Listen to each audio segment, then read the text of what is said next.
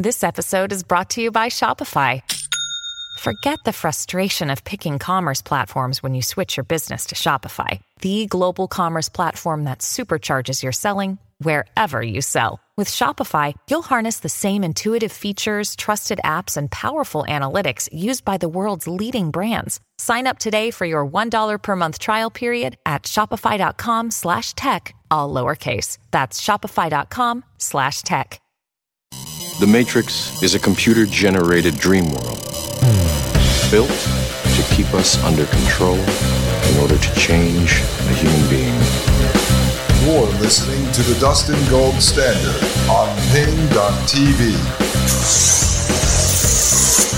Join the discussion at Paine.tv slash gold. Ladies and gentlemen, I am Dustin Gold. Welcome to the Dustin Gold Standard Podcast. You are listening to Paine.tv slash gold. Happy Sunday, ladies and gentlemen. Sunday night, Monday morning, whenever it is, you are listening to us over here at the Dustin Gold Standard. So I have to get ready, folks, to go pick up my mother in law at the airport. She's flying in from Poland and she's going to be here for about three months to help us out. So we are getting ready to do that. My wife decided I want to get out of the house. So we're going to take the baby on its first little trip to Dulles Airport and see how that goes. Ladies and gentlemen, maybe I'll get to change some diapers in the car while my wife gets to feed baby William. So that should be a lot of fun. If you haven't had a chance, check it out over at Twitter at Hackable Animal. I put up a little video I shot of William in his first suit and he looked like he was tap dancing. So I put it to some tap dance music, and I find it to be quite entertaining. I'll see if I can upload that at paine.tv slash gold. To all of you who have left a five star review at Apple Podcasts along with a comment, thank you very much. If you have not done that, please pause for just a moment and do that. Folks, we appreciate it. Join us at paine.tv slash gold. Get access to the ad free video version of this podcast as well as the Thomas Paine podcast. And you get access to a Facebook like website and app where you can communicate and share intelligence with like minded folks. If you'd like to leave a donation for the show, check us out at donorbox.org slash Dustin Gold Show. It helps put food on the table and keep the lights on over here while we're building up the monetization on the Dustin Gold standard. All right, ladies and gentlemen, let's get right into it. Yesterday we ended, we were reviewing the uh, paper that I found, very good paper called Retrospectives Eugenics and e- Economics in the Progressive Era by Thomas C. Leonard. And this was written in the Journal of Economic Perspectives, Volume 19, Number 4, Fall of 2005. And it's a very good piece I found when I was doing research into the history of eugenics. So I want to finish that up today. And then what I might do is record a second show and finish up Birth Without Violence. And then going into this week, there's a few articles I want to review that I found in my research on eugenics tied into technocracy. And then we're going to start to slowly dismantle and analyze more of the Technocracy Incorporated documents and tie that into what is going on today. And then we should be recording a show with Wide Awake Jim this week and hopefully Maria Albanese this week.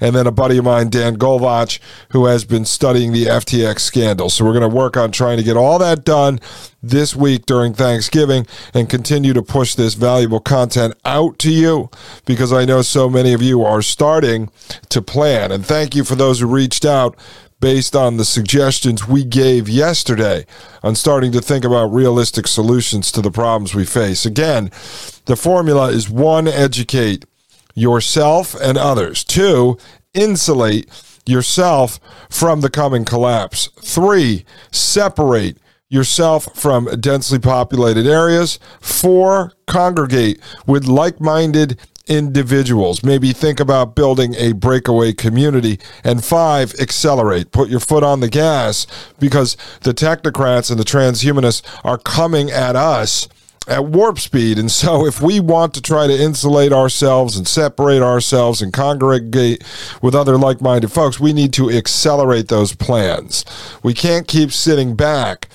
Every time that these folks put a boot on our neck, we're so worried, we're so determined, we're so upset, and then they slightly lift that boot from our neck to give us a breath and we think that everything is over. We're going to go back to normal. And that's not the case. So, really start to think about what you're going to do. Start writing down your current options. Start writing down your goals and then start to figure out how you get from where you are now to the goal you want to reach. The moves you have to make, the sacrifices you're going to have to make in order to get yourself out of the position that you are currently in. That is the most realistic way to approach this stuff, folks. Hoping for it, dreaming about it, hoping it will all go away. That that's not realistic. It's not realistic. You know the plans, you know what these guys are doing. So start working on your plans, your exit strategy from this system. Because I'm telling you, the rug pull is coming and it's not going to go back to normal even though Trump is running, folks. It's not going to change a thing. In fact, if they put him back in power, it will be for the purpose of further accelerating more technocracy. That's my belief.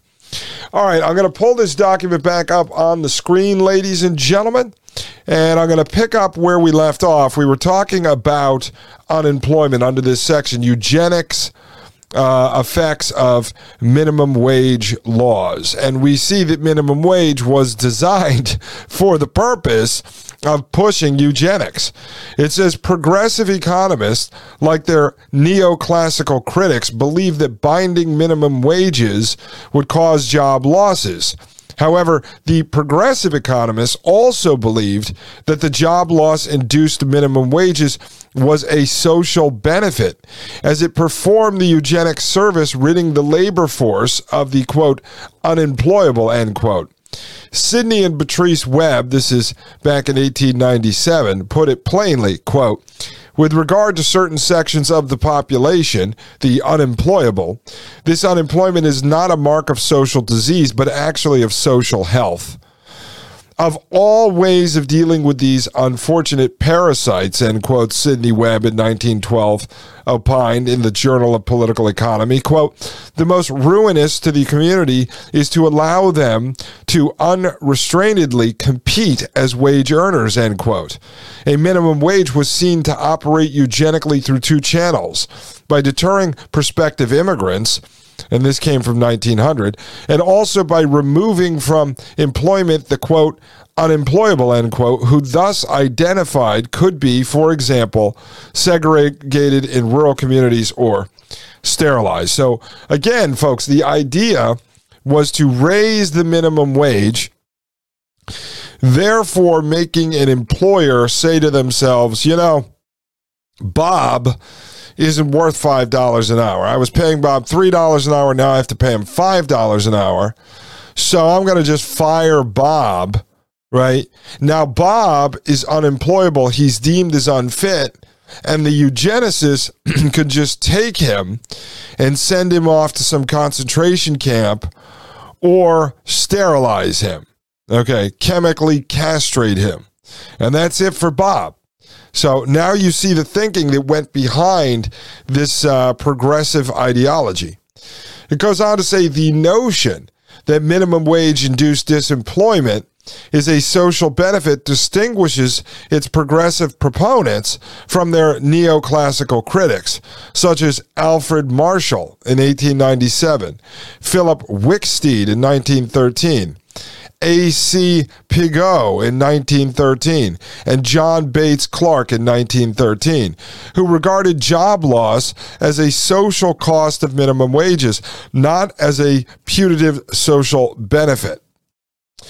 Columbia's Henry Rogers Seager a leading progressive economist who served as president of the AEA in 1922 provides an example.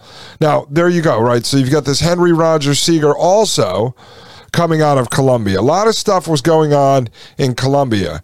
We have technocracy coming out of Columbia. We have some eugenics coming out of Columbia. We have FDR's brain trust that developed the New Deal coming out of Columbia. All right, so a lot of stuff happening in Columbia. Also, at the same time, IBM was there in the early stages of what would later be the Watson computer, which uh, actually helped the Nazis.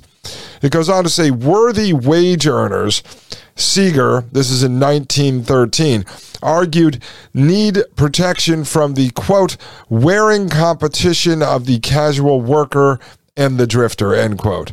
And from other, quote, unemployable, end quote, who unfairly drag down the wages of more deserving workers. He said this in 1913.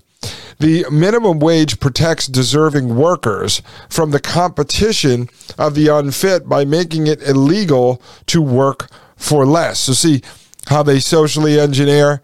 So, minimum wage laws were the social engineering technique, forcing employers to abide by certain laws and then firing all of these people they paid less than what was the new minimum wage. And then those people they fire are deemed unemployable or unfit, and that they can then genocide them, right? You see how this works? All engineering, folks. Very intelligent, very smart the way they come up with this, but this is manipulation. This is how they do it. Seager in 1913 wrote, quote, the operation of the minimum wage requirement would merely extend the definition of defectives to embrace all individuals who, even after having received special training, remain incapable of adequate self support, end quote. Seager made clear what should happen to those who, even after remedial training, could not earn the legal minimum. Quote, if we are to maintain a race that is to be made of up of capable Oh, what the hell is that? It's an error there. It says, quote, if we are to maintain a race that is to be made up of capable, efficient, and independent individuals and family groups, we must courageously cut off lines of heredity that have been proved to be undesirable by isolation or sterilization. Uh, like, do you see this? This was, this was spoken about openly back in the day. Woodrow Wilson, President Woodrow Wilson spoke about this. President Theodore Roosevelt spoke about this stuff. Um, no different than today. I mean, we hear Peter Thiel talk about it. We hear Elon Musk talk about it. We hear Klaus Schwab. We hear Yuval Noah Harari. So they talk about this stuff out in the open. It was no different back then than it is today. But most people want to just look to World Economic Forum and think that these things are new. This is not new, folks. This goes back to the late 1800s right here in the United States. It says the unemployable were those uh, were thus those workers who earned less than some measure of an adequate standard of living. A standard the British called a quote, decent maintenance, end quote, and Americans referred to as quote, a living wage, end quote. For labor reformers, firms that paid workers less than the living wage to which they were entitled were deemed parasitic as were the workers who accepted such wages, on grounds that someone, charity, state, other members of the household, would need to make up the difference. All right? So go back 100 years ago, really 125 years ago, and it's the same thing. They called it a living wage, right? We need a living wage. Well, you hear that in campaign ads today. So we're just in this recycled, rinse, repeat cycle. It's just this loop that we live inside of. And so as you look at these people that are working below this living wage, they are now deeming them to be parasites because the difference would have to be made up through charity, through the state, or through other members of the household. But what ends up happening? The state drives people out of work and then it offers them uh, welfare. It actually incentivizes them not to work. That's what universal basic income is, folks. They are going to pay people, whatever it be, $1,000, $2,000, 1,000 energy credits, 1,000 carbon credits, whatever it may be, they're going to pay you not to work.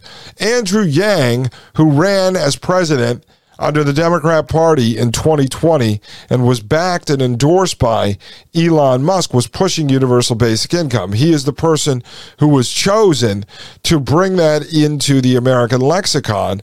And his entire campaign was based on the fact that robots and artificial intelligence were coming to replace you or your son or your daughter or your grandkids. And therefore, it was only fair for the elites who were going to replace you to give you a check of a thousand $1,000 or $2,000 or whatever it may be. So you see, it's always this social engineering. And now they're socially engineering people into accepting that they're going to be replaced by the robots. You'll get the UBI. The only way to make a difference is to then merge with the robots through a brain chip or whatever other means they're going to offer at that time. But you see this same kind of stuff going on back here in the late 1800s, early 1900s, folks. It was there all along. See, no one really understands the history of our country, and they don't understand technocracy and transhumanism and the histories of those two respective schools of thought. They don't understand it. And so if people did, everything that we're looking at today would not be a surprise to them because you would realize this business plan has been in the works for well over a century. Ladies and gentlemen, I'll be right back. This is Dustin Gold with the Dustin Gold Standard right here on Paine.tv slash gold. You're listening to the Dustin Gold Standard on Paine.tv. Join the discussion at paine.tv slash gold. You're listening to the Dustin Gold Standard on paine.tv. All right, ladies and gentlemen, welcome back to the Dustin Gold Standard. I am Dustin Gold, and you are listening to me right here on Paine.tv slash gold. All right, folks, feel free to reach out to us at the email gold at Paine.tv. You can hit me up and direct message at Paine.tv slash gold or any of the social media accounts listed in the description of this podcast. All right, folks, let's continue with this article because I really want to try to wrap this up today. It says for progressives, a legal minimum wage had the useful property of sorting the unfit who would lose their jobs from the deserving workers who would retain their jobs. Royal Meeker, a Princeton economist who served as Woodrow Wilson's U.S. Commissioner of Labor, opposed a proposal to subsidize the wages of poor workers for this reason. Meeker preferred a wage floor because it would disemploy unfit workers and thereby enable their culling from the workforce. Quote, it is much better to enact a minimum wage law, even if it deprives these unfortunates of work, end quote, argued Meeker in 1910. Quote, better that the state should support the inefficient wholly and prevent the multiplication of the breed than subsidize incompetence and unthrift, enabling them to bring forth more of their kind, end quote. Let's repeat that.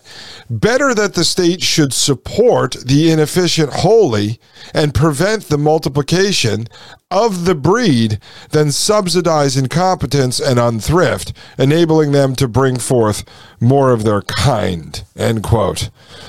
Wow. Wow. It's, I mean, just to see the mentality of these folks. A.B. Wolfe, this is in 1917, an American progressive economist who later became president of the AEA in 1943, also argued for the eugenic virtues of removing from employment those who, quote, are a burden on society, end quote. Now, my question is, and I haven't dug really deep into this yet, if these people were working, if they were employed below whatever they call the living wage, I mean, they were employed. Someone did find value in the service these folks provided, right? Some employer obviously employed them. So their job was to now make sure these people didn't work. Again, deeming them unemployable or unfit. Well, of course, you drove them out of the workforce so that then they can offer up the solution of putting them in concentration camps or sterilizing them.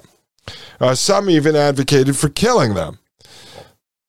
So you see how this works, folks? I mean, that, so they're engineering the conclusion. So they're driving these people out of the workforce.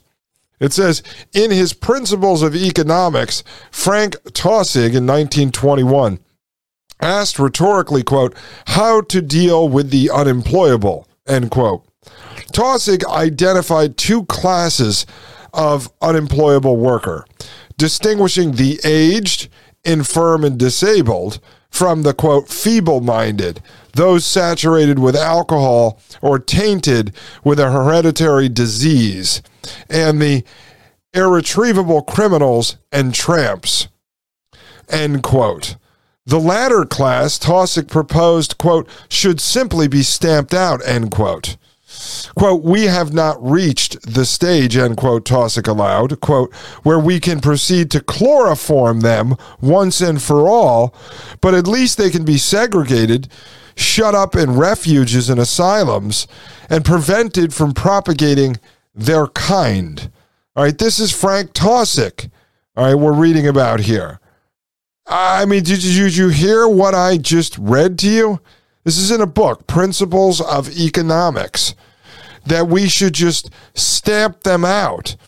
We're not at the, the, the stage where we can just chloroform them once and for all, but at least we can segregate them, lock them up in asylums, and then prevent them from propagating their kind, from having children. Uh, This is the history of the United States. Do you understand this? So when we're talking about restoring the republic, what reality are you living in?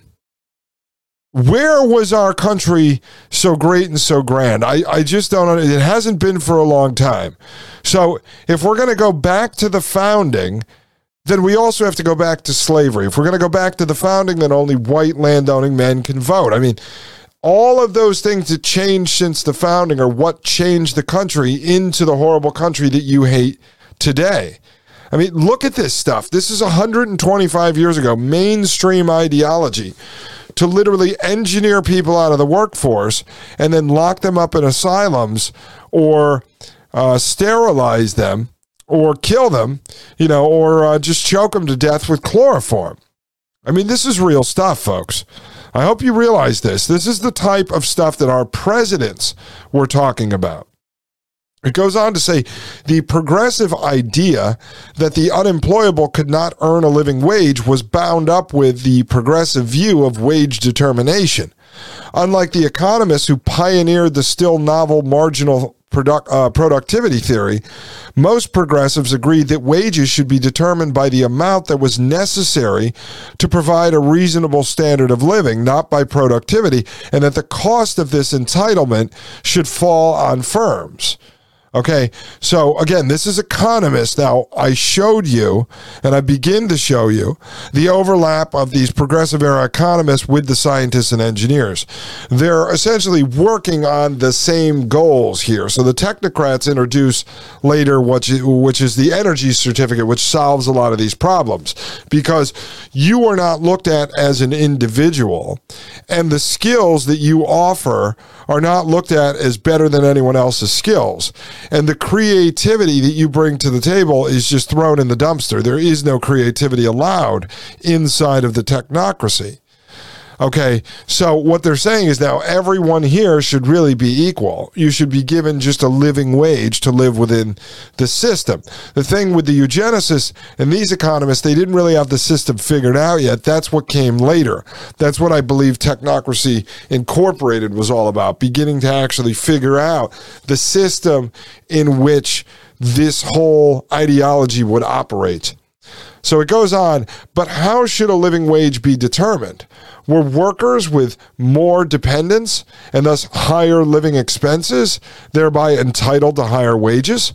Arguing that wages should be a matter of an appropriate standard of living opened the door in this era of eugenics to theories of wage determination that were grounded in biology, in particular to the idea that, quote, low wage races, end quote, were biologically predisposed to low wages or, quote, under living, end quote. Edward A. Ross in 1936 wrote, uh, or Edward A. Ross, this is 1936. He's a proponent of race suicide theory, argued that, quote, the coolie cannot outdo the American, but he can uh, underlive him, end quote. Quote, native, end quote, workers have higher productivity, claim Ross, but because Chinese immigrants are racially disposed to work for lower wages, they displace the native workers. All right, so they were figuring all this out back then, really going through a lot of the stuff we would talk about in modern politics, right? But it's the same arguments being made. And in the end, they could have just closed the borders and turned away ships full of immigrants. It would have been that easy, really. But no, they have to start getting into this idea of sterilizing people, locking them in cages. Let's engineer them out of the workforce, then deem them to be unfit, and then chloroform them. I mean, this is just wild. It's wild. I mean, we never learned this in the public school system. Did you ever learn this? I mean, I, have read about this stuff over the years. I researched eugenics probably 14, 15 years ago on my own. But did you ever learn this in the public school system? I don't think so. It goes on to say, in his Races and Immigrants, this is a book, Races and Immigrants, the University of Wisconsin economist and social reformer John R. Commons argued that wage competition not only lowers wages, it also selects for the unfit races quote, the competition has no respect for the superior races, end quote, said Commons in 1907. Quote, the race with lowest necessities displaces others, end quote. Because race rather than productivity determined living standards, Commons could populate his low wage races category with the industrious and lazy alike. African Americans were, for Commons, a quote, uh, indolent and fickle, end quote, which explained why Commons argued slavery was required. Quote, the Negro could not possibly have found a place in American industry had he come as a free man. Such races are to adopt that industrious life, which is second nature to races of the temperate zones. It is only through some form of compulsion, end quote. Similarly, Wharton school reformer Scott Nearing, now remember, Scott Nearing inspired Rexford Guy Tugwell, who was the lead thinker on the brain trust that gave us FDR's New Deal. He was also a uh, fan of Thorstein Veblen, who inspired Howard Scott, uh, who created technocracy. All right, so similarly, Wharton School reformer Scott Nearing in 1915 volunteered that if, quote, an employer has a Scotchman working for him at $3 a day, an equally efficient Lithuanian offers to do the same work for $2, the work is given to the low bidder, end quote. Well, that's what happens sort of in free market capitalism. Now, we can argue about the race to the bottom what you see today, right? So people sell their products uh, through places like Amazon, these trading hubs. And at the end of the day, it might be a $100 item, and it gets down to who's going to be willing to make one penny on the item. Because the guy w- wants to make five cents on the item, or 10 cents, or 20 cents is uh, pushed out of the market because it's a race to the bottom. So we could argue about the race to the bottom and immigrants coming in and doing jobs for cheaper, just like today with the H 1 B visa programs, or illegals coming in, working under the table, doing construction instead of paying an American worker or someone here illegally. But see, you can argue that all on immigration law and border security. Right? Secure the border and stop bringing in immigrants until every American has a job. But no, that's never the answer. So these guys start talking about how to genocide people. All right, when I get back, we're going to talk more about this because there's a long way to go in this document, but I think it is really important. This is invaluable information. And I and I seriously challenge you, even though you might not get anywhere, but if you want to kill a little time uh, in between writing down your solutions, working on your options to escape the matrix, you know, prod someone that identifies on the left and try to inform them of these progressive era economists. Start to just prime them by telling them what geniuses they were were, the progressives were so correct, and get them to go along with you and say, yes, yes, yes, yes, yes. The progressive era professors were so wonderful, wonderful people.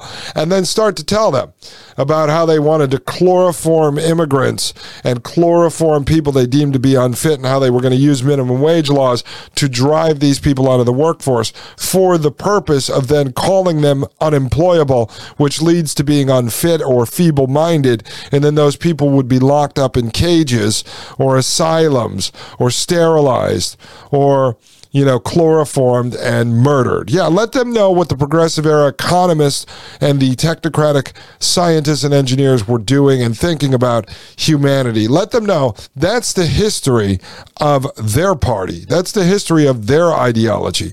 All right, ladies and gentlemen, I'll be right back. This is Dustin Gold with the Dustin Gold Standard right here on Paine.tv slash gold. You're listening to the Dustin Gold Standard on Paine.tv. Join the discussion at paine.tv slash gold. You're listening to the Dustin Gold Standard on Paine.tv.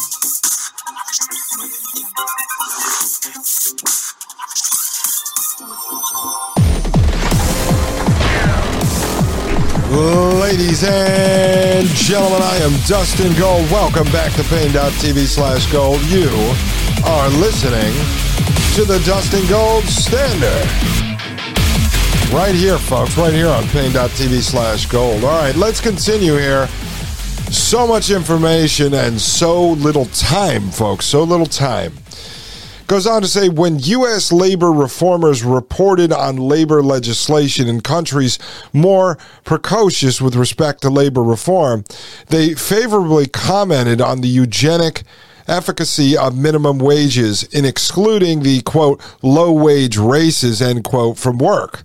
Harvard's Arthur Holcomb uh, 1912, a member of the Massachusetts Minimum Wage Commission, referred approvingly to the intent of Australia's minimum wage law to, quote, protect the white Australians' standard of living from the invidious competition of the colored races, particularly of the Chinese, end quote. Florence Kelley, this is in 1911. Perhaps the most influential U.S. labor reformer of the day also endorsed the Australian minimum wage law as, quote, redeeming the sweated trades, end quote, by preventing the, quote, unbridled competition, end quote, of the unemployable, the, quote, women, children, and Chinese who were reducing all the employees to starvation, end quote. For these progressives, race determined the standard of living, and the standard of living determined the wage. Thus were immigration restriction and labor legislation especially minimum wages, justified for their eugenic effects. Now, if you want to talk about immigration restriction, that's fine. I think that's actually one of the things that should be on the table. Uh, but again, to raise minimum wage to force people out of the workforce to then deem them unfit to then be able to kill them that's something completely different. And remember, the majority of these guys that we've talked about and stuff that I've researched and I'll introduce in the coming episodes, they weren't doing this to protect you and me. They weren't saying, oh, Dustin and Billy out there are natives of America, and so we need to protect them. No, they wanted to end up breeding this really fit, they called it this fit workforce you know, so that we could provide back into the system. Remember, the technocrats came up with the formula on the human engine and deemed us to be inefficient. So we were even an enemy to them. It's not like they're doing this to protect you or I. That's why I always say the government does not love me. So anything they try to offer me, any regulation, any executive order, any law that they say is to protect me, I don't want anything to do with it. I'm more than capable uh, of taking care of myself. So I don't need some group of people, a bunch of elitists, a bunch of prison planet wardens, a bunch of social engineering class deviants to come and tell me that they're going to protect me because they love me. Because I know they don't love me. They want to kill me. Everything they do is designed to destroy us. So anytime they're offering up something to say that they want to protect you, you know it's a lie and you need to run for cover. It goes on to say, invidious distinction, whether founded on the putatively greater fertility of the unfit or upon their putatively greater predisposition to low wages, lay at the heart of the reforms we today see as the hallmark of the progressive era. All right, this next section is the popularity and appeal of eugenics. Let's delve into this, folks. Again, it's important to understand the history, and then you'll have a clear understanding of where we are in the present, and that will allow you to sort of predict where we're going to be three, four, five, ten, twenty years from now the popularity and appeal of eugenics. For modern readers, the progressive era relationship between American reform and the biology of human inheritance is doubly unexpected. First, that eugenics was so popular and respectable, and second, that so many progressive economists should have been attracted to eugenic explanations. Let us consider these surprises in turn the popularity of eugenics. Quote, eugenics, end quote, is a dirty word in contemporary discourse, largely because of its association with the eugenic atrocities of German National Socialism. Those are the Nazis, folks. Even professional historians find it difficult to resist the temptation and to read uh, temptation to read all pre-Nazi history of eugenics as a prelude to Nazi crimes.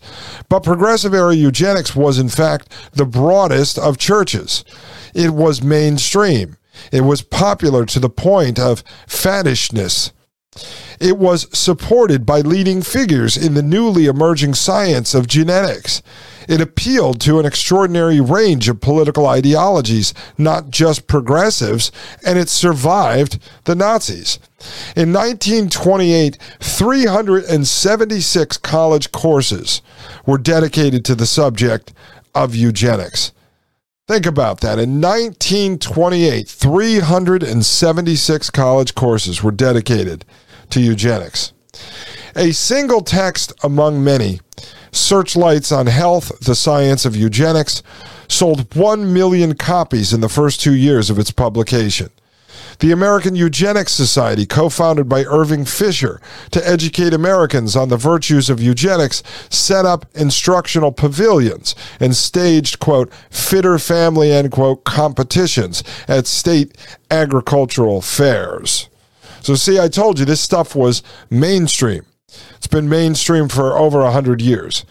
Progressive era eugenic ideas were influential in nearly all non Catholic Western countries and in many others besides. We today have scholarly treatments of eugenics movements in Canada, France, Japan, Russia, Scandinavian countries, Romania, Latin America, and China.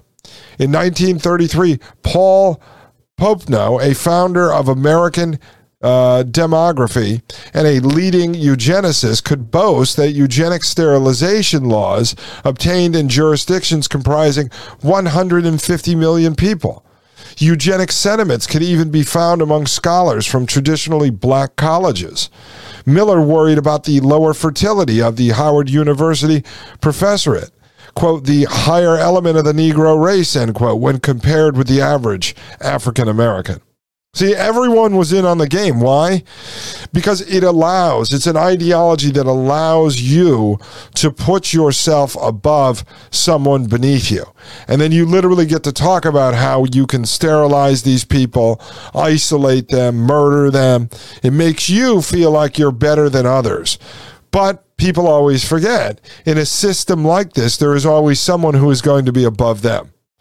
Right? So you may deem someone to be unfit, but tomorrow you are the unfit. Tomorrow, you get chemically castrated. Tomorrow, you get a rag of chloroform over your face until you suffocate to death. You see, this is how a system like this works. This is what progressivism is all about. I've told you many times. I'm going to review Saul Alinsky here for you, and I'm going to show you his idea of progressivism. It is a system that eats itself alive. And Alinsky was not interested in solving problems. Alinsky was interested in his personal goal of bringing hell on earth. He said that he grew up as a have not, and now he wanted to see the have suffer, and so he would be fine with bringing hell on earth. So the system of progressivism ends up eating itself alive. And that's why I tie this into the idea of engineering humanity out of existence. It's never ending, there is no stated goal, it just moves the goalposts keep moving and moving and moving to the point where everything is destroyed, where we destroy the natural world, where we destroy humanity itself. It goes on to say eugenics found advocates whose ideologies span the entire political spectrum. The eugenics movement attracted some reactionaries and conservatives, leading eugenicists such as Francis Galton and Charles Davenport, director of the eugenics record office at the Cold Spring Harbor Laboratory, can be described as social conservatives. But others, such as Karl Pearson, were socialists. Eugenics won many advocates on the left, such as birth control advocate Margaret Sanger, who began intellectual life as a radical anarchist. And we'll eventually do some shows on Margaret Sanger because she does play an instrumental role in all of this. In fact, folks, she was using black preachers to preach some of this stuff to their churches without actually telling them what the real plan was. She actually wrote about it in one of her books. How she would never let them in on the little secret that they were trying to weed out black people from society. Again, do your friends on the left know this? Do they understand the true history of progressivism, the history of eugenics? Do people on the right, if you're a conservative, do you understand that there were conservatives involved in this movement? Do you understand that today, the modern eugenics movement, transhumanism, has so called conservatives behind it? Yeah, Peter Thiel. He backs so called MAGA candidates. He backed Donald Trump. He is a big pusher of singularity, the merger of man and machine. He is someone working on immortality for the elites. He is someone who supports transhumanism. Therefore, he is a eugenicist. Now, you can say he's not conservative like I do, but he's backing so called conservative candidates based on whatever the definition of conservatism is today. All right, it goes on to say Fabian socialists such as Sidney Webb, George Bernard Shaw, and H.G. Wells were eugenicists, as were Harold Laski and John Maynard uh, Keynes. Uh, the Marxist economist Scott Nearing, again, uh, this guy inspired uh, Rexford Guy Tugwell, who was the big thinker on the brain trust that brought us FDR's New Deal, which was really the introduction of technocracy into the mainstream. But the Marxist economist Scott Nearing and the feminist economist Charlotte Perkins Gilman also embrace eugenics.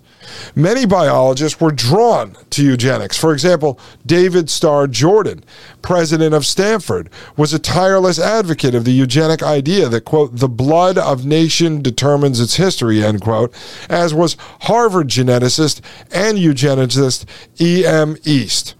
In fact, Paul and Spencer report that before the 1930s, Thomas Hunt Morgan, pioneer in fruit fly studies and Nobel laureate in physiology and medicine in 1933, was the only geneticist to reject publicly the eugenicist idea that socially undesirable traits were the product of bad heredity. So you see right here this guy, Thomas Hunt Morgan, this pioneer in fruit fly studies fruit fly studies. Give me a break.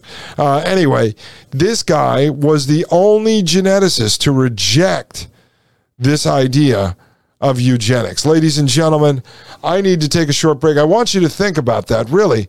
Try to understand that this idea of eugenics spanned so called party lines, folks. And this is growing. It's growing in parallel to the ideas of technocracy.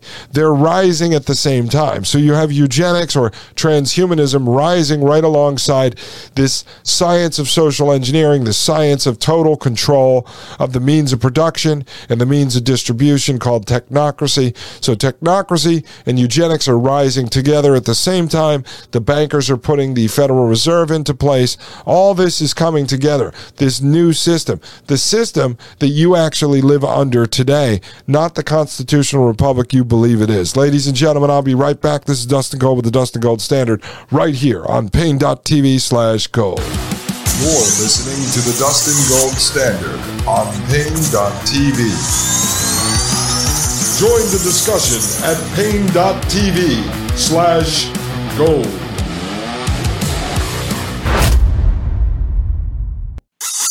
You're listening to the Dustin Gold Standard on Paine.tv. Alrighty, folks, it's Dustin Gold with the Dustin Gold Standard right here on Paine.tv slash gold. And we are working through this fantastic paper on the history of eugenics in the progressive era going back to the late 1800s, early 1900s. Very important to understand your history. Very, very, very important. It puts a lot of things in context, does it not? If you understand what the game plan was when all this stuff was created, then you can start to look around and you can say, okay, that makes a lot of sense. All right. The policies we see in effect today, the culture we see that surrounds us today, you will be able to step back truly and see the matrix code that's what I want people to see. Just to stop in the middle of a grocery store, step back for a minute and see that matrix code come trickling down, and you'll go, wow, I see where that came from. I understand that. Okay, I see the mom over there jam a pacifier into her little baby's mouth and hand it an iPad. That seems kind of strange. Where did it come from? And you'll start to understand we were engineered into this system and it has its origins in eugenics, its origins in technocracy. But you'll find that the bankers are behind it as usual. We're going to cover more of that here before Wide Awake Jim comes back, and then he's going to get into this and how they do it right out of the Bank for International Settlements and then using BlackRock, Vanguard, State Street to control all these so called publicly traded companies, and then how they introduce wokeness and they introduce transhumanism, they introduce climate change, they introduce all this stuff is really all part of the technocratic system. All right, let's continue. Why did eugenics appeal to the progressives? Eugenic ideas were not new in the progressive era, but they acquired new impetus with the progressive era advent of a more expansive government. In effect, the expansion of state power meant that it became possible to not uh, to have not only eugenic thought, but also eugenic practice. As eugenics historian Diane Paul in 1995 writes, eugenics legislation had to await, quote, the rise of the welfare state, end quote. All right. Now, is this making sense to you? Because everything that we covered earlier today and yesterday, all about creating this minimum wage, driving people out of the workforce, the state then providing welfare, then able to deem these people unfit, then you could actually engineer their activities because if the state is going to give you welfare, the state can then tell you what you have to do. And a lot of this will come into play with all of the modern stuff. Uh, researcher Allison McDowell has talked a lot about this, these social impact bonds, and we're going to eventually get into that. Hopefully, I can get her on the show because she really is the expert in that. But you see that it's all about engineering. So they create the problem, this welfare state, then they provoke these reactions, and then they offer the solution. In this case, being eugenics. So you see this time and time again. The social engineering comes in part from the Hegelian dialect, the problem reaction solution loop. All right, it goes on to say progressives were drawn to eugenics by the same set of intellectual commitments that drew them to reform legislation. Paramount was the reform idea that laissez faire was bankrupt. Sidney Webb in 1910 said flatly, quote, no consistent eugenicist can be a laissez-faire individualist unless he throws up the game in despair. He must interfere, interfere, interfere, end quote. Right? So this idea of individualism, this idea of equality, that all goes out the window with the technocracy government blueprints. All right. So they get rid of this idea of individualism. Howard Scott actually said this, the founder of technocracy. There is no individualism inside of technocracy. So they take that away from you. And it's a system all built around big government, all built around the state. And the state then has the power, because it has centralized power over everyone, to implement eugenics and technocracy and everything else. So, as you can see, they're talking about here back in the early 1900s that they weren't in a position to implement a lot of this because the state didn't have total power yet. Well, as I told you, it's very dangerous what the modern day technocrats and transhumanists talk about, like Elon Musk, Peter Thiel, and the rest of them, because now the government does have total power. The state does have centralized control, really building it into a world government. They're close to basically rolling that out in full force. Okay. And so now they have the power, but not just the power, they actually have the technology to do this at such a mass scale now. The prison planet technology, facial scanning, then combine that in with the ability to do DNA hacking and gene splicing. All right. It goes on to say, similarly, Frank Fetter and this is in 1907, pronounced at the AEA meetings, quote, unless effective means are found to check the degeneration of the race, the noontime of humanity's greatness is nigh, if not already past. Our optimism must be based not upon laissez-faire, end quote, said Fetter, quote, but upon vigorous application of science, humanity, and legislative art to the solution of the problem. Vigorous application of science, humanity, and legislative art, okay, as a solution of the problem. So, science, you see science and engineering, then he's talking about humanity, which is really anti humanity, and then legislative art. All right, folks. Progressive opposition to laissez faire was motivated by a set of deep intellectual commitments regarding the relationship between social science, social scientific expertise, and right governance. The progressives were committed to one, the explanatory power of scientific, especially statistical social inquiry to get at the root causes of social and economic problems. And and now you'll understand why someone like Yuval Noah Harari, the king philosopher to the World Economic Forum, the right-hand man to Klaus Schwab, one of the big thinkers of the Fourth Industrial Revolution, you'll understand why Yuval Noah Harari talks about data. Data is the new gold. Property used to be the most valuable, but now it's data and those who control the data will be the gods of the new era. Even back then, this is what the scientists and engineers were after. This is what Howard Scott was working on, collecting more data. All right, number two, the legitimacy of social control, which derives from a holistic conception of society as prior to and greater than the sum of its constituent individuals. All right, let's read that one more time. Number two, the legitimacy of social control, social control, which derives from a holist conception of society as prior to and greater than the sum of its constituent individuals. So collectivism. And and remember, we saw this coming out of the eugenicists that this idea of equality should be crushed by social progress. And so, social control. This is a uh, system of social control, total control. They want control over everything. And that brings us right into where we are in the present with the fourth industrial revolution, the merger of the biological, physical, and digital worlds. They want control over all aspects, right? Over all aspects. And they want to merge them so that they can manage them easier from a central hub. They want to upload their software into everything and be able to manage everything. Number three, the efficacy of social control via expert management of public administration, expert management of public administration, where four, expertise is both sufficient and necessary for the task of wise public administration. So, what they're talking about there is the idea of technocracy, where the scientists, the engineers, the technologists, the experts run society. Now, we all hate, I would imagine, our elected officials. Most people do, right?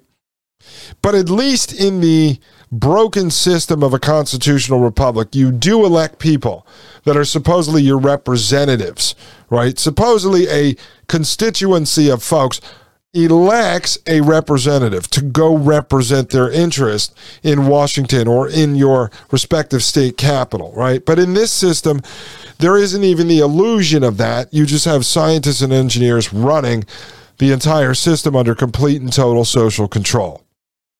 It is no accident that so many notable eugenicists were pioneers in statistics. Francis Galton, Karl Pearson, and Ronald A. Fisher were all founders of modern statistics and were, in addition, leading lights in the eugenics movement. Many proponents of eugenics in economics were also statistically oriented. Francis Amasa Walker, Richmond Mayo Smith, Irving Fisher, and Walter Willcox were all statisticians by training and or by inclination. They regarded statistical measurement and inference as the method that put the quote science end quote in social science. All right, so all students of data Data, data, data. This is how they want to control everything based on science. And what happens when you move into this system completely and totally controlled by science, by data, by statistics, is you remove all human aspects uh, from this world. Humanity, individualism, equality, all these things are removed. All this natural law is removed when you create a system managed completely like a science experiment.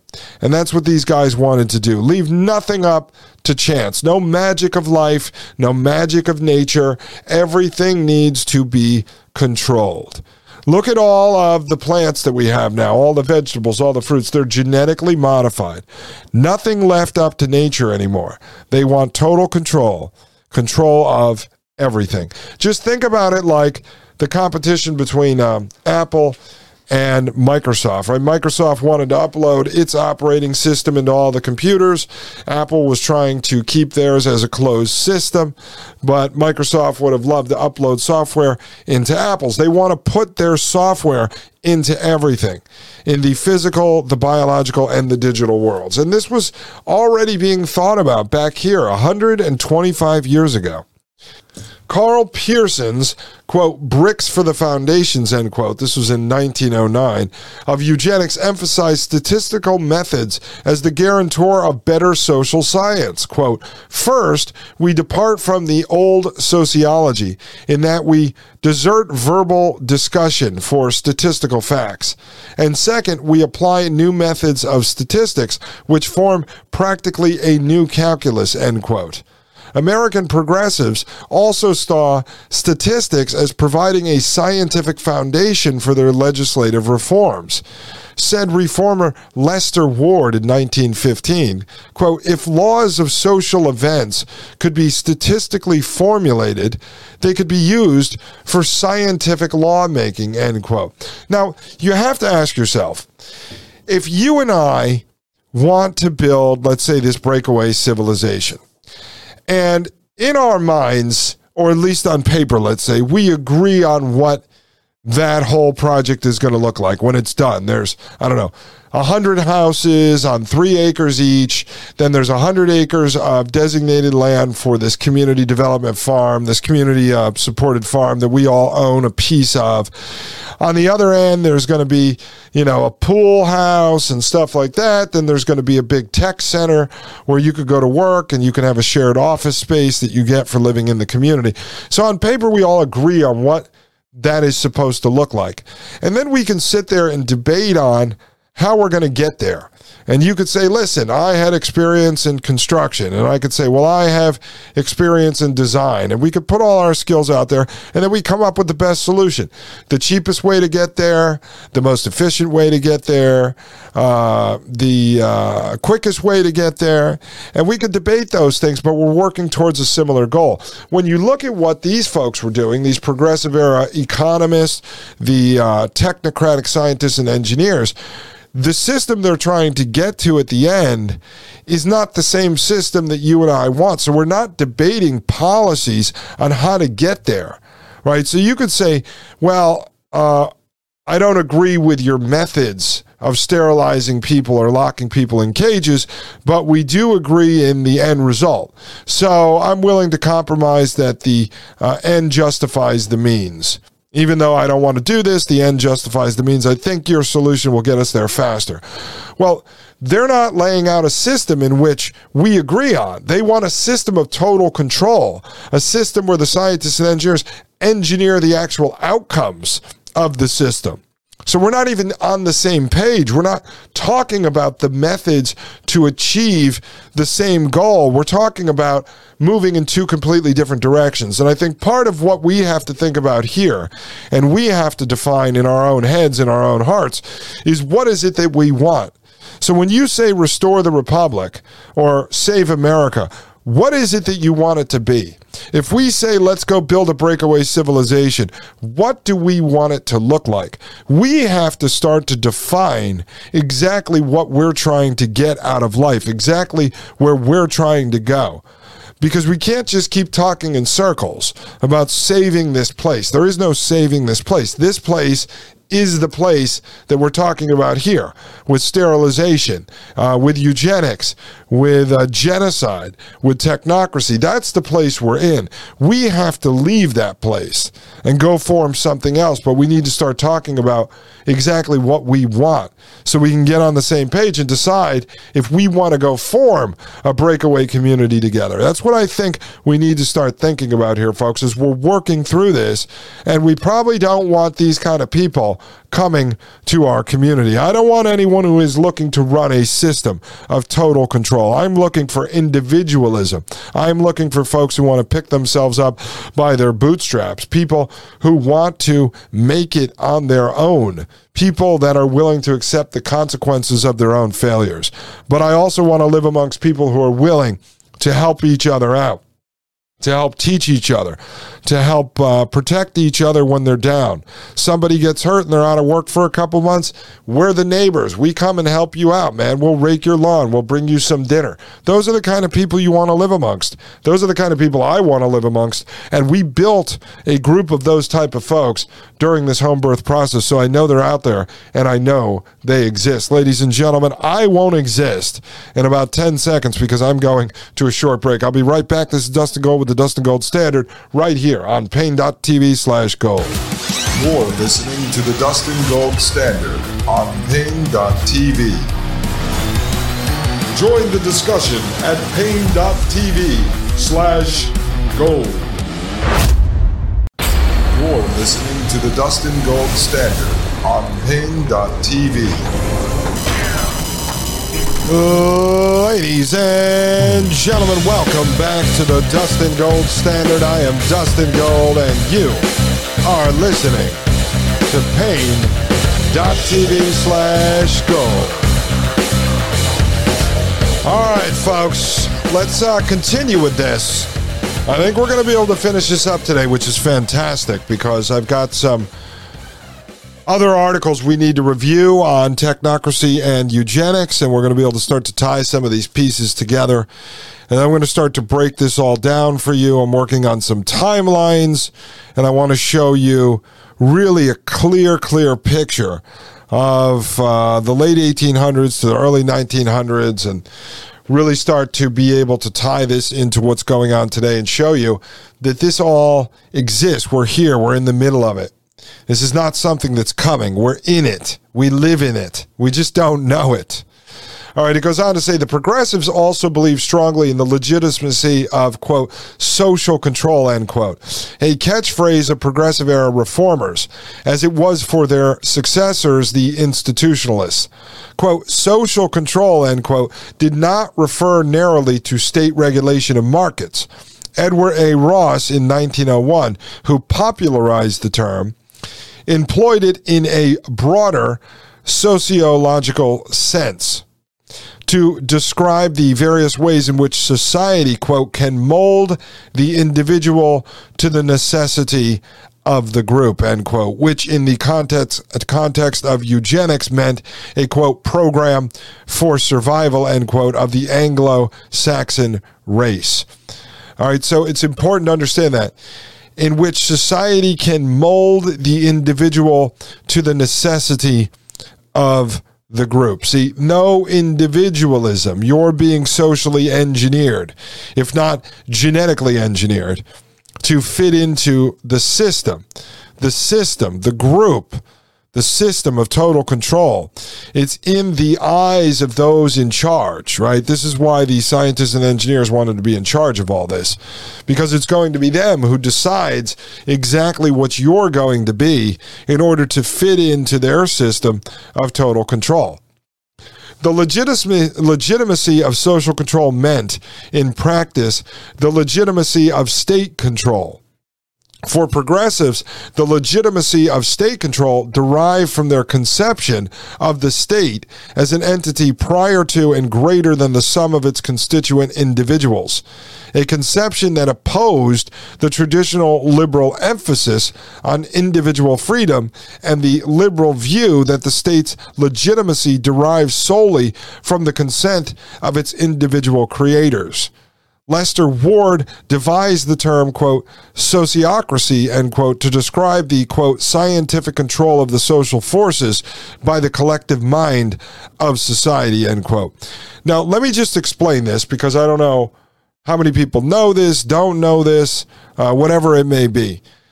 About 20, what, 20, 25 years ago, the left started to call themselves liberals.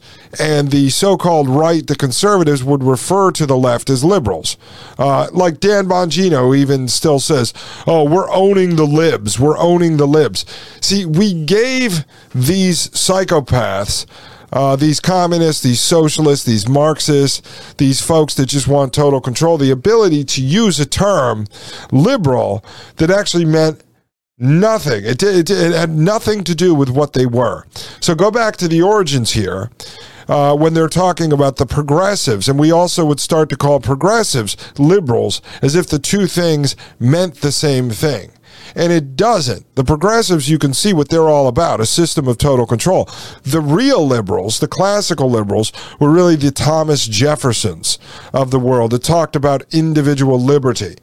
Um, human autonomy, freedom, right? And that's not what these guys are about. Obviously, you can see the progressives are the furthest thing away from freedom. They want to develop a system, a state, which has total control and socially and genetically engineers everyone within that system to conform to the system.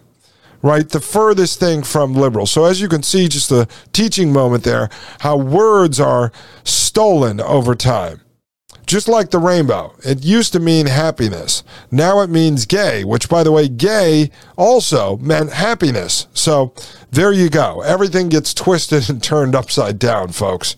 It goes on to say the progressives' somewhat anti democratic impulses also led them to believe that academic experts were both sufficient and necessary for the task of wise public administration because they could and would suspend their own interest to transcend the messy business of democratic politics. As one widely read eugenics text put it, quote, government and social control are in the hands of expert politicians who have power instead of expert technologists who have wisdom. There should be technologists in control of every field of human need and desire, end quote. And this was quoted from Albert Wiggam's new dialogue, 1923 in Ludmerer 1972, right? So Ludmerer writes this in 72. He's quoting Albert Wiggam's new uh, Decalogue, uh, 1923. So there you go. Back in 1923, they were starting with this idea that the whole system should be put in the hand of these technologists with wisdom. That's when we started to see the rise of technocracy. You see how all the pieces are fitting in together here? It goes on to say the case for technocratic governance was put badly by Irving Fisher in 1907. Quote, the world consists of two classes, the educated and the ignorant and it is essential for progress that the former should be allowed to dominate the latter. Once we admit that it is proper for the instructed classes to give tuition to the uninstructed, we begin to see an almost boundless vista for possible human betterment. End quote. Thus were eugenics and progressivism contemporary. Uh, complementary rather than antagonistic trends in the United States during the progressive era. It is a temptation to regard progressive thought of a century ago as akin to contemporary progressivism. But progressive era progressives viewed the poor and disenfranchised with great ambivalence. Many clearly believe that defective heredity offered a basis for sorting the worthy poor from the unworthy poor, and that uplift of the worthy poor required eugenic control of the unworthy poor. Consider Popenoe and Johnson's very successful Applied Eugenics, written in 1918, published as part of the social science textbook series edited by Richard T. Ely. Popenoe and Johnson argued for legislation that would abolish child labor and provide education for all children, quintessentially progressive policies. But compulsory education and child labor bans for Popenoe and Johnson were desirable because the unfit poor would be unable to put their children to work and thus would have fewer children, a eugenic goal.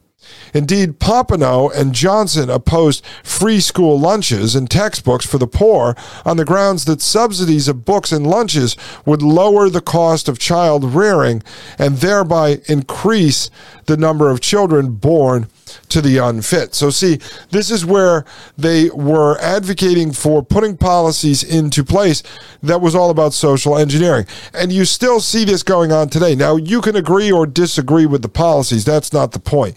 You just need to understand that this stuff was going on over 100 years ago. It's not new, right? So, in the world we live in today, you could incentivize poverty stricken folks to have more children uh, by saying one, don't get married, don't have the uh, baby's dad daddy around, right? So don't get married, and then we'll give you welfare, we'll give you food stamps, and we'll give you more for each kid you pump out. So they encourage uh, poverty stricken folks to continue to have more kids. Well, back then they were saying, one, let's make sure that these people don't have jobs. Number two, let's make sure that they can't afford the school lunches and the books uh, and, and, policies like that to encourage them to have less children. So to try to weed out these poverty stricken gene pools by socially engineering these people into the decision making and picking the option uh, the solution to the problems that the technocrats, the eugenicists, wanted them to choose. All right, so as you can see, this stuff was going on long before the place that we find ourselves today. They've been at work for quite a long time, folks. It says similarly, Emily Greene Balch, a Wes, uh, Wellesley College economist and future winner of the Nobel Peace Prize in 1946 for her role as a peace activist, made the eugenic case against subsidies for poor school children. Quote, if you simply want to have more people, depraved people quite as well as any other class, end quote, said Balch in 1907, that, quote, feeding school children is a good thing. But if you believe it is important to have more of the right kind of people, then any measure of encouragement should be most carefully selective in character, end quote. That progressives could oppose subsidies for poor school children reveals the extent to which eugenics informed American progressive era reform, right? So you see how all this stuff fits in together. Everything is about social control, everything is about social engineering. You don't live in a world that's just happenstance. This is not organic. Everything is engineered around you. So just think about what we talked about right there while we go to the break, and then try to come up with some things in your head today where you can see the social engineering in practice. Because here you're looking at it in words, you're reading the plans of the progressives. Just a very small amount of it here. We're just touching the tip of the iceberg, but you can see how calculated they are in their plans to socially engineer and eventually control society. All right, ladies and gentlemen, so government can actually do that. And why is that? Because government has the power to hand out the welfare, the food coupons, and everything else so they can engineer society. So get people hooked on uh, their cheap labor job and then engineer them out of their job, get people hooked on government assistance and take that away from them. Well, before, when people lived out in a cabin in the middle of the woods with no neighbors for miles, they would decide how many children they were actually going to have, and they would do that based on keeping their family together, wanting offspring. But see, as more government control, as the state grew bigger, then the state wanted to have control. Therefore, the state had to then engineer the system in which the people that they have power over live inside of. You see how that works, folks? A system of total control. I'll be right back. This is Dustin Gold with the Dustin Gold Standard right here on Paine.tv slash gold. You're listening to the Dustin Gold Standard on Paine.tv. Join the discussion at Paine.tv slash gold. You're listening to the Dustin Gold Standard on Paine.tv. Ladies and gentlemen, welcome back on this Sunday evening, Monday morning, whenever you're listening. This is the Dustin Gold Standard. I am Dustin Gold, and you are listening to Paine.tv slash gold. All right, folks, I'm going to pull this back up and we're going to continue working our way through this. You're going to have a solid understanding of the progressive era and eugenics by the time we're done. Again, this was a fantastic piece. I've read a lot of stuff, but this was a great summary. Goes on to say, what happened to progressive era eugenics? American eugenics went into decline in the 1930s, increasingly burdened by its political, demographic, and scientific liabilities. Politically, the close association of eugenic ideas with the Nazi regime increasingly discredited American eugenic policies, and the newly powerful Catholic Church also opposed eugenics, both because church doctrine forbade interference with conception and because many American Catholics belonged to groups the eugenicists considered unfit. But the progressive era vogue for eugenics was also undone by demographic and scientific developments. Now, I would argue and we'll see what they say in this paper paper that eugenics never actually ended folks it's uh, you see it alive and well today as we've said several times it's hidden under CRISPR-Cas9 DNA splicing gene editing uh, putting brain chips in people's heads. Uh, you know, transhumanism. That's what it is today. It just progressed. It progressed out of the progressive era into a new brand. It's like a hermit crab that crawls out of its shell and then goes into a new shell. Now, you would not say the hermit crab disappeared. No, the hermit crab rebranded. All right, it goes on to say demographically, American eugenics lost impetus from its own handiwork, the race based immigration quotas of the 1920s, and from the subsequent Depression era decline in fertility. Already stalled by World War I, the immigration of the Eastern and Southern European peoples, eugenicists deem racially inferior, was effectively terminated by eugenics inspired immigration restrictions, notably the Emergency Quota Act of 1921 and the Immigration Act of 1924. The Immigration Act's quotas reduced immigration from Southern and Eastern Europe, which averaged 730,000 people per year in the decade before World War I, to a mere 20,000 persons per year.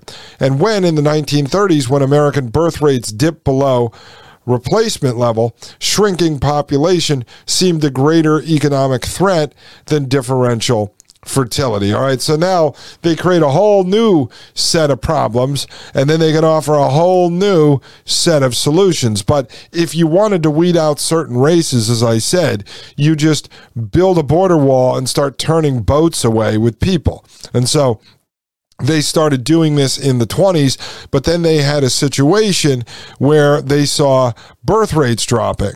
Well, that's because of a lot of the uh, policies that they put in place on the other side that we just talked about before the break. Scientifically, developments in genetics increasingly made American eugenics preferred method. The development of elaborate family pedigrees, an untenable empirical foundation for eugenic goals.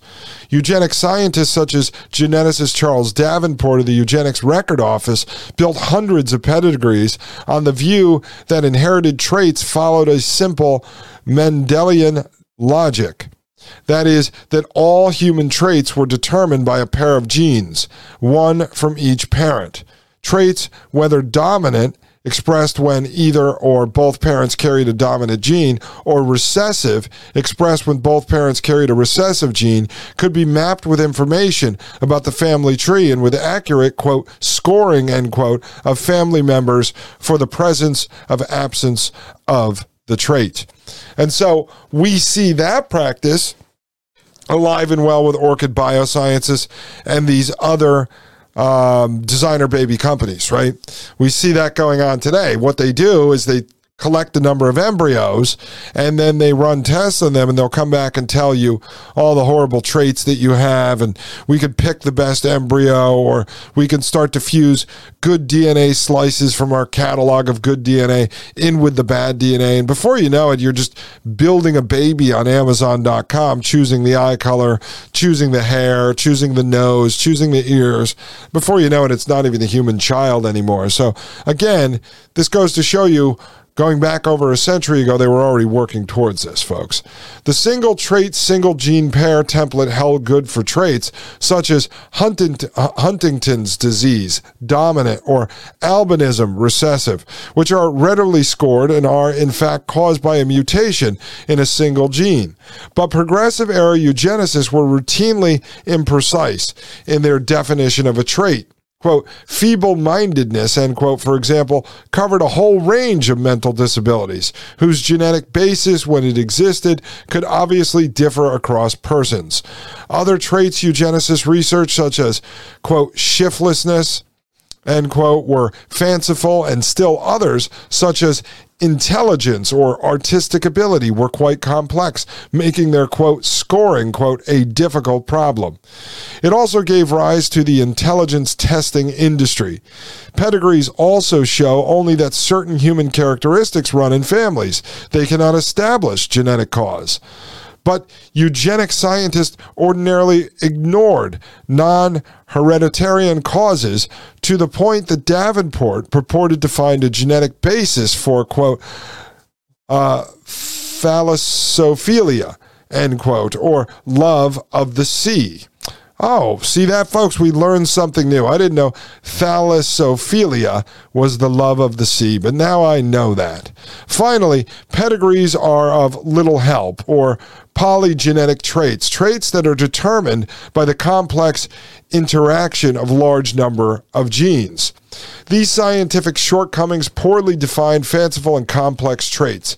The unwillingness to address environmental and polygenic causes gradually persuaded American geneticists led by Thomas Hunt Morgan to distance themselves from the eugenic organizations they once embraced.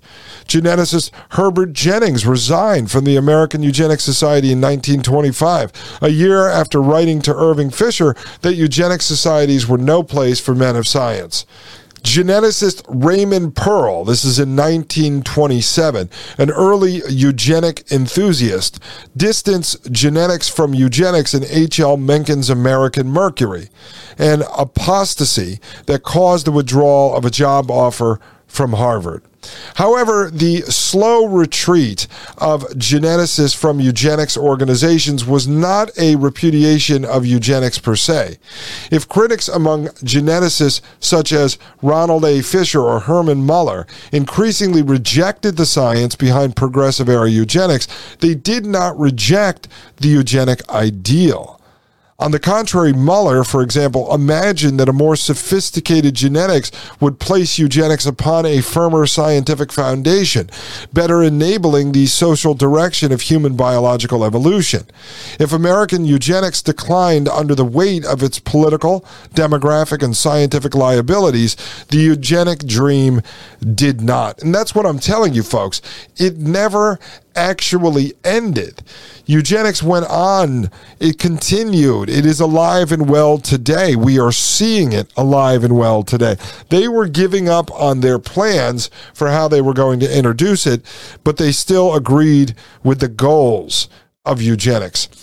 Let's look at the conclusion in this paper. It says today genetic screening and sex selection are commonplace, and some call the contemporary applications of human genomic knowledge a new eugenics.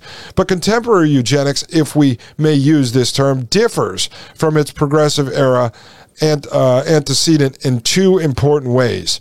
First, a better understanding of the mechanisms of inheritance has undermine the putative biological significance of race and class.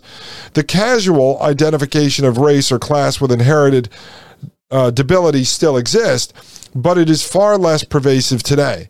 Second, modern eugenics, exceptions like China to one side, vest the power to select with families, not with the state.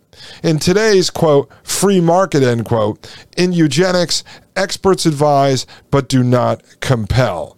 But it's here, folks. It's here. They don't have to compel you because they can socially engineer you into the right decision. Just like all of the vaccines they want you to give your children. Well, if 99% of people are doing that, I don't think they really are making the wise decision. They were compelled into that decision because they were socially engineered into that decision. And these guys would call it advising, advising you. Quote, this last matter, who shall decide, individual or state, is central to the history of eugenics as it is to the history of economics. For example, even progressives who condemn the identification of race with biological inferiority could remain committed to the idea of eugenic selection and to the idea that the state, not, quote, nature, end quote, should select the fittest, right? The state not nature, should select the fittest. Folks, it is a system of total control. And I told you a hundred times, and I will say it again this is the path we go down the engineering of humanity out of existence. This is a war on humanity. Humans just don't know it yet, folks. What I do know is I'm going to take a short break. I'll be right back. This is Dustin Gold with the Dustin Gold Standard right here on paine.tv slash gold. You're listening to the Dustin Gold Standard on Paine.tv. Join the discussion at Paine.tv slash gold. You're listening to the Dustin Gold Standard on Paine.tv. Ladies and gentlemen, welcome back to the Dustin Gold Standard. You are listening to Dustin Gold right here on Paine.tv slash gold. All right, ladies and gentlemen, let's finish this up here. It goes on to say Gunnar uh, Myrdal wrote in The American Dilemma. This is in 1944 his influential study of race relations. Quote, a handful of social and biological scientists over the last 50 years have gradually forced informed people to give up some of the more blatant of our biological errors. But there still must be other countless errors of the same sort that no living man can yet detect because of the fog within, within which our type of Western culture envelopes us. End quote.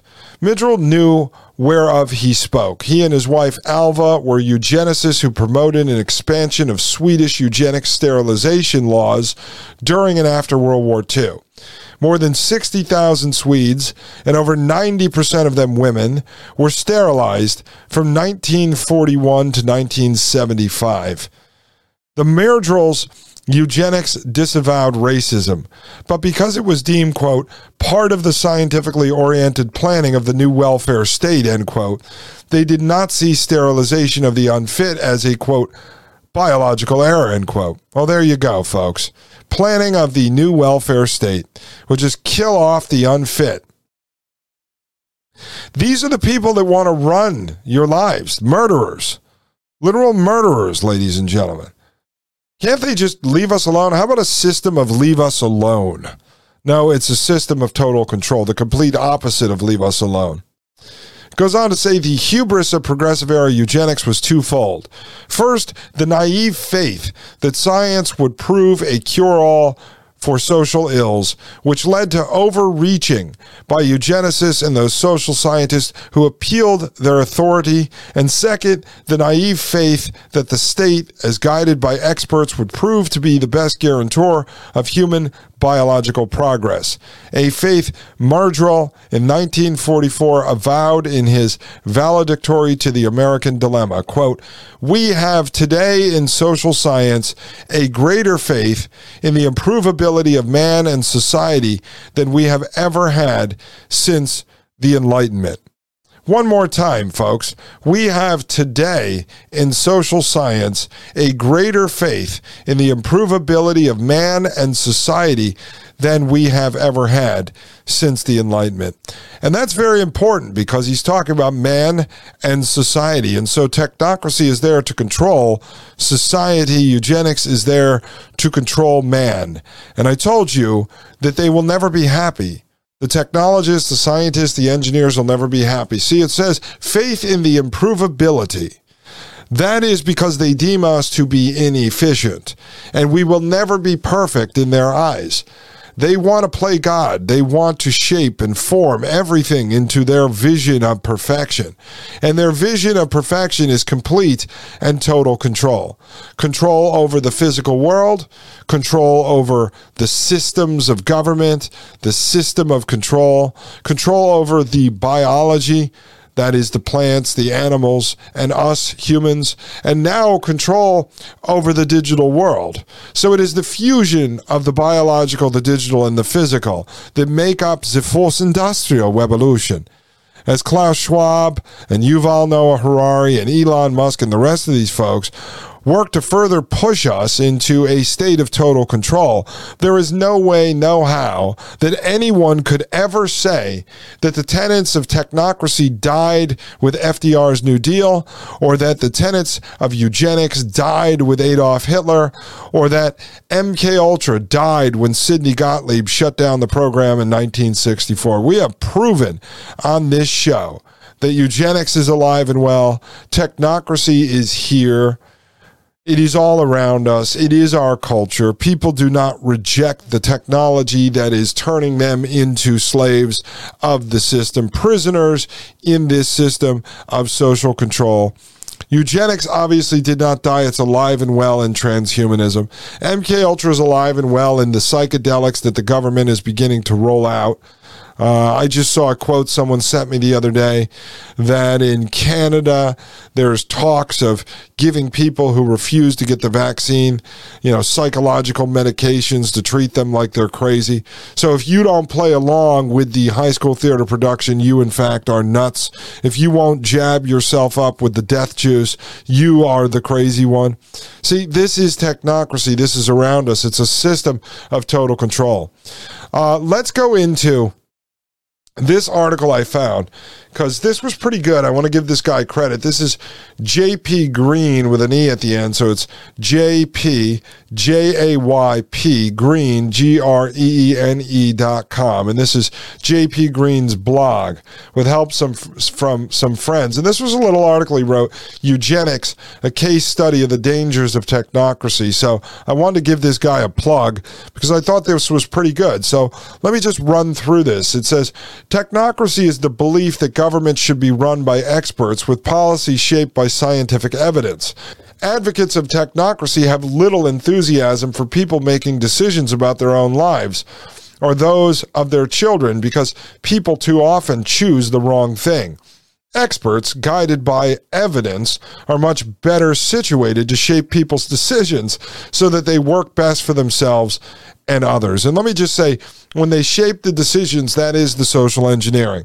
Whether using a problem reaction solution loop or whether taking hold of publicly traded companies and then having them promote wokeness and other things of that nature, uh, utilizing propaganda, utilizing mind control. All this stuff comes together, folks. And this is how they socially engineer society without having to really force people at gunpoint. Although, for some of us, there is always the threat that if you push back too much, if you question the government a little too often, then they will come to you at gunpoint. They will come to you through the IRS. They will come to you with the police. So that is also social engineering by perceived force. It goes on to say technocracy rose to prominence during the progressive era, but it has hardly lost its appeal to elites since then. It is clearly the dominant mode of thought among education policy experts. In fact, at the most recent annual conference of the Association for Education Finance and Policy, attendees wore buttons declaring the creed, quote, evidence based, end quote. Let's leave aside that appending, quote, based, end quote, to evidence, quote, end quote, seems to negate what is modifying the quote natural flavoring end quote or quote based on a true story end quote. And let's acknowledge that evidence is of course extremely useful for making good decisions.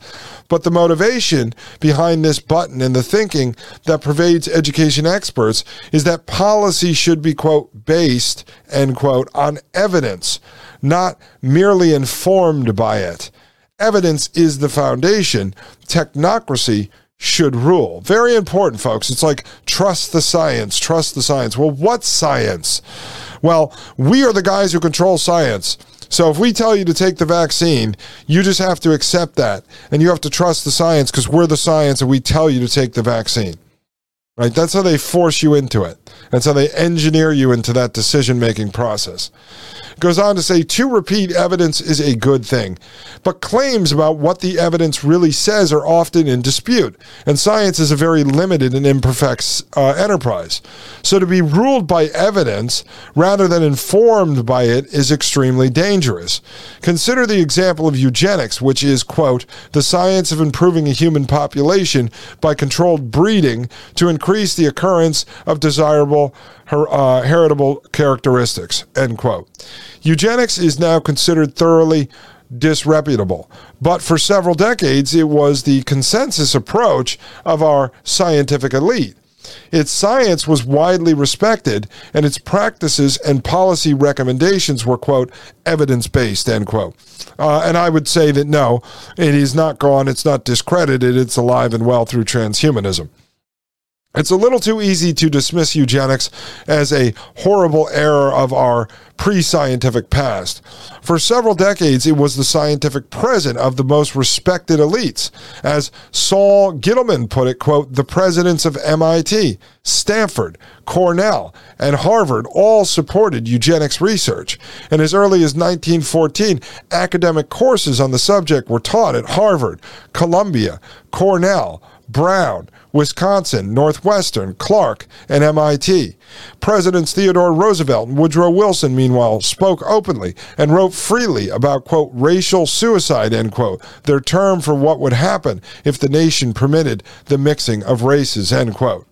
While laws against the quote mixing of races end quote had been introduced during slavery. A flurry of new laws were adopted as a result of this scientific inquiry into eugenics, such as that 41 of the then 48 states eventually had such laws in place. You could say that these laws were quote evidence based end quote. In addition, laws calling for the forced sterilization of people deemed to be, quote, feeble minded, end quote, were adopted and ultimately upheld by the U.S. Supreme Court. Chief Justice Oliver Wendell Holmes famously declared in his decision, quote, three generations of imbeciles are enough, end quote. This ruling by the Supreme Court was also considered, quote, evidence based, end quote. This is fascinating. I think this gentleman did a very good job of summing up everything that we just covered. And so it's, it's a great, uh, bookend to what we've done over the last two episodes. So when I get back from this break, I'm going to finish this up for you uh, and giving pr- credit here again to JP Greene. I think you did a fantastic job, sir. So I wanted to feature this article instead of spending, you know, three episodes breaking down uh, more term papers that cover the same stuff. So let me finish this when we get back, and then we will uh, check out of here, folks. That'll be it, and I'll see if I can put out another episode tonight tonight with finishing up Birth Without Violence. Ladies and gentlemen, I'll be right back. This is Dustin Gold with the Dustin Gold Standard right here on Paine.tv slash gold. You're listening to the Dustin Gold Standard on Paine.tv. Join the discussion at Paine.tv slash gold. You're listening to the Dustin Gold Standard on Paine.tv.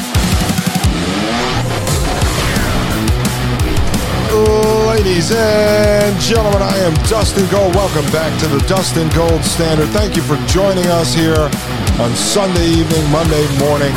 You are listening to Paine.tv slash gold. All right, let's continue with this piece by J.P. Greene. Again, you can find his work at jaypgreene.com. It says During World War II, President Franklin Roosevelt organized a secret committee to consider what to do with the large number of war refugees, especially Jews, who he expected to flee Europe after the war. Roosevelt asked Alice I can't even pronounce that, folks. Curator of Physical Anthropology at the Smithsonian Museum of Natural History to head this secret planning group. It's worth quoting Steve Usdin's account of this episode at length. It says the two men had carried on a lively correspondence for over a decade, talking about Roosevelt and Alice Heydrich The two men had carried on a lively correspondence for over a decade, and the president had absorbed the scientists' theories about racial mixtures and eugenics. Roosevelt, the scion of two families that considered themselves American aristocrats, was especially attracted to Heydrich's notions of human racial stock. A prominent public intellectual who had dominated American physical anthropology for decades, Heydrich was convinced of the superiority of the white race and obsessed with racial identity. Shortly after the Pearl Harbor attack, he'd written to Roosevelt expressing the view that the quote, less developed skulls, end quote, of Japanese were proof that they were innately warlike and had a lower level of evolutionary development than other races. The president wrote back asking whether the, quote, Japanese problem, end quote, could be solved through mass interbreeding. All right, so uh, when they're pointing their finger at you from the left, calling you a racist, calling you a white supremacist, calling you a white nationalist, ask them to go back and take a look at their uh, hero, President Franklin Roosevelt's correspondence with uh, Alice Heydrich uh, about what they thought about other races outside of the white race. So feel free to point them in the direction of FDR, who also happens to be the guy who implemented the major tenets of technocracy through the New Deal, especially branding every man, woman, and child with a social security number, which they needed. They needed that in order to make their energy certificate based system work. The system of the science of social engineering technocracy. Goes on to say Roosevelt had long resisted opening the doors to large numbers of immigrants, not as a result of political expediency, but based on his understanding of what science had to say on the matter. In 1925, Roosevelt had written a series of columns for the Macon Telegraph in which he praised Canada's immigration policies, which were designed, quote, to prevent large groups of foreign born from congregating in any one locality. If 25 years ago the United States had adopted a policy of this kind, we would not have the huge foreign sections which exist in so many of our cities. End quote. All right. So let's just say Roosevelt might have been right about that. But, folks, you have to point your friends, your left wing friends, over to this next time they call you some kind of a white nationalist. It goes on to say this evidence based resistance to increasing immigration condemned, uh, condemned countless European Jews to their death and also informed the findings of the secret committee he organized as to what to do with Jewish refugees following the war. Quote, the solution, which the president endorsed, essentially is to spread the Jews thin all over the world, rather than allow them to congregate anywhere in large numbers, end quote. Apparently, he hoped to improve their stock through interbreeding, as he speculated might be done to reduce warlike tendencies among the Japanese. Keep in mind, eugenics was not championed by a fringe group. It was championed by the presidents of leading universities. See, this is brilliant Jay Greene, I give you a round of applause. I don't even know this person, but I give you a round of applause because, as we saw in the Wikipedia article on eugenics, when I was just giving you a basic rundown of the concepts behind this ideology, they started off saying it was, you know, a fringe ideology. It is not fringe. It is not fringe today, and it was not fringe back in the late 1800s. It was championed by the presidents of leading universities, researchers at the Smithsonian, and several presidents of the United States. Jay goes on to say, I'm proud to note that my alma mater, Tufts University, never offered a course in eugenics, and a Tufts medical professor, Abraham Myerson, was a leading critic of the idea, including in his testimony against forced sterilization of the quote, feeble minded, end quote. But Tufts was the exception. While more elite universities like Harvard and MIT actively pursued eugenics, only the close association between eugenics and the Nazis eventually brought the idea into disrepute. Now, what I would say there, Jay, is that we have to look at what is actually happening today. So you can't sit there and say that the Nazis tarnished the idea of eugenics and therefore it came to an end. Eugenics just moved in a, another direction. And instead of trying to um, sort of perfect the stock of a particular nation, through forced breeding and or forced sterilization or genocide they increased their abilities in the areas of science and technology and now they can do it in other means all right first off let's just be honest here Every needle that you take in your arm, you really don't know what it is. Let's just take COVID land, the high school theater production jab. No one really knows what that is.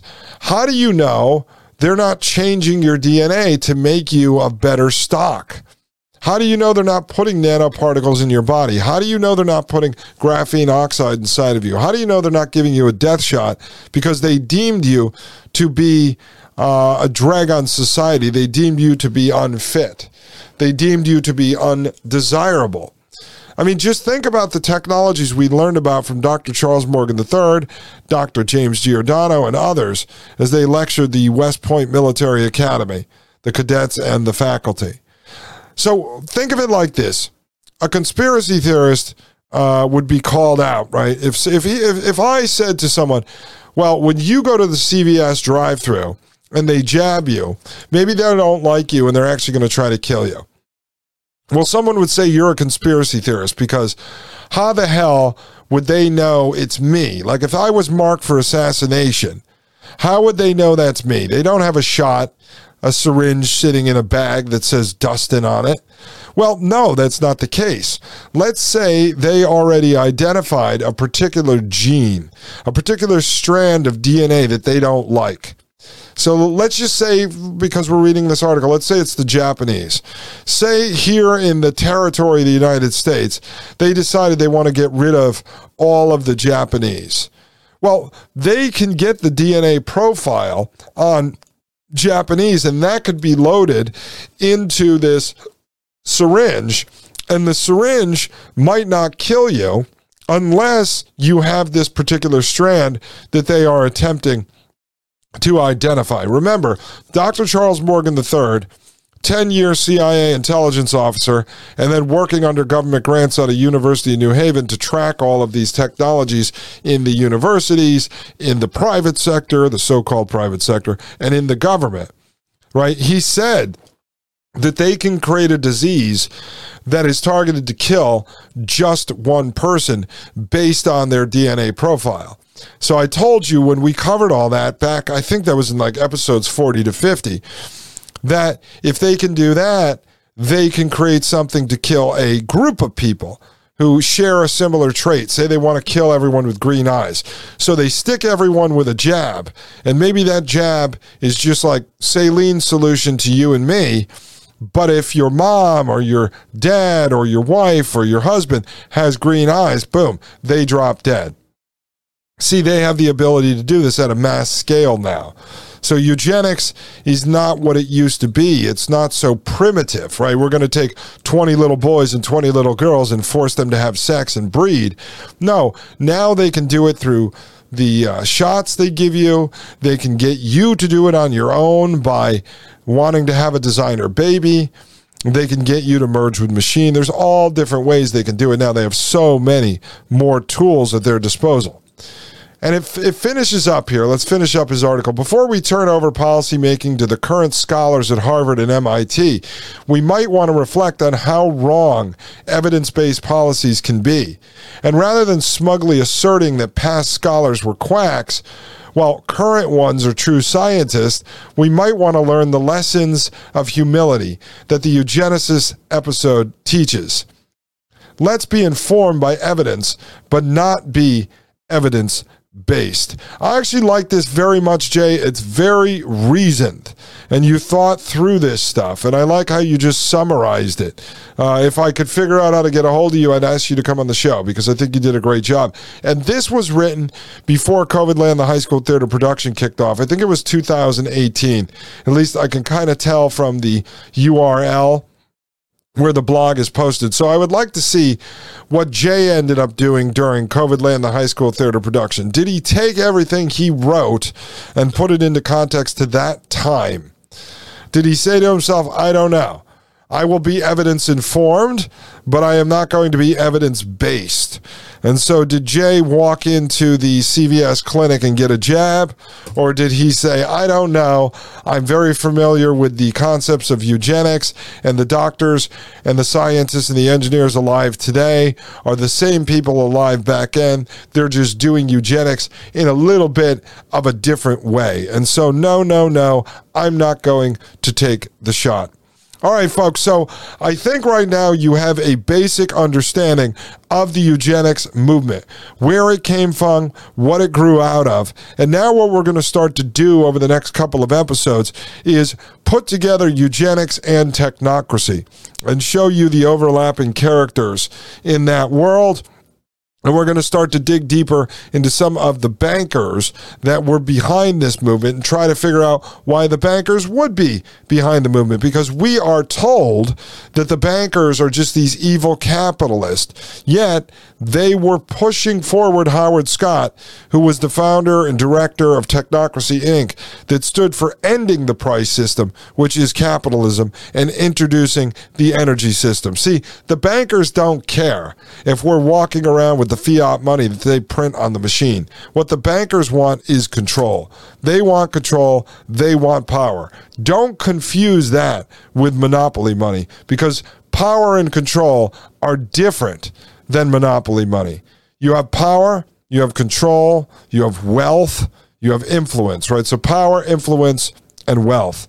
Well, the wealth the bankers can always have because if you control the monetary system, you will always be wealthy. But they are interested in total power and total control. Ladies and gentlemen, take control of your day today. Do something positive. Spend a half hour writing down some of your options, some of your goals, and start to look towards solutions to getting you to where you want to go. And where I want to go, folks, is to my editing software to finish this up, upload it, and then go pick up my wonderful, beautiful mother in law. Ladies and gentlemen, have a great day. My name is Dustin Gold with the Dustin Gold Standard right here on Paine.tv slash gold. The Matrix is a computer generated dream world built to keep us under control in order to change a human being. You're listening to the Dustin Gold Standard on Paine.tv. Join the discussion at Paine.tv slash gold.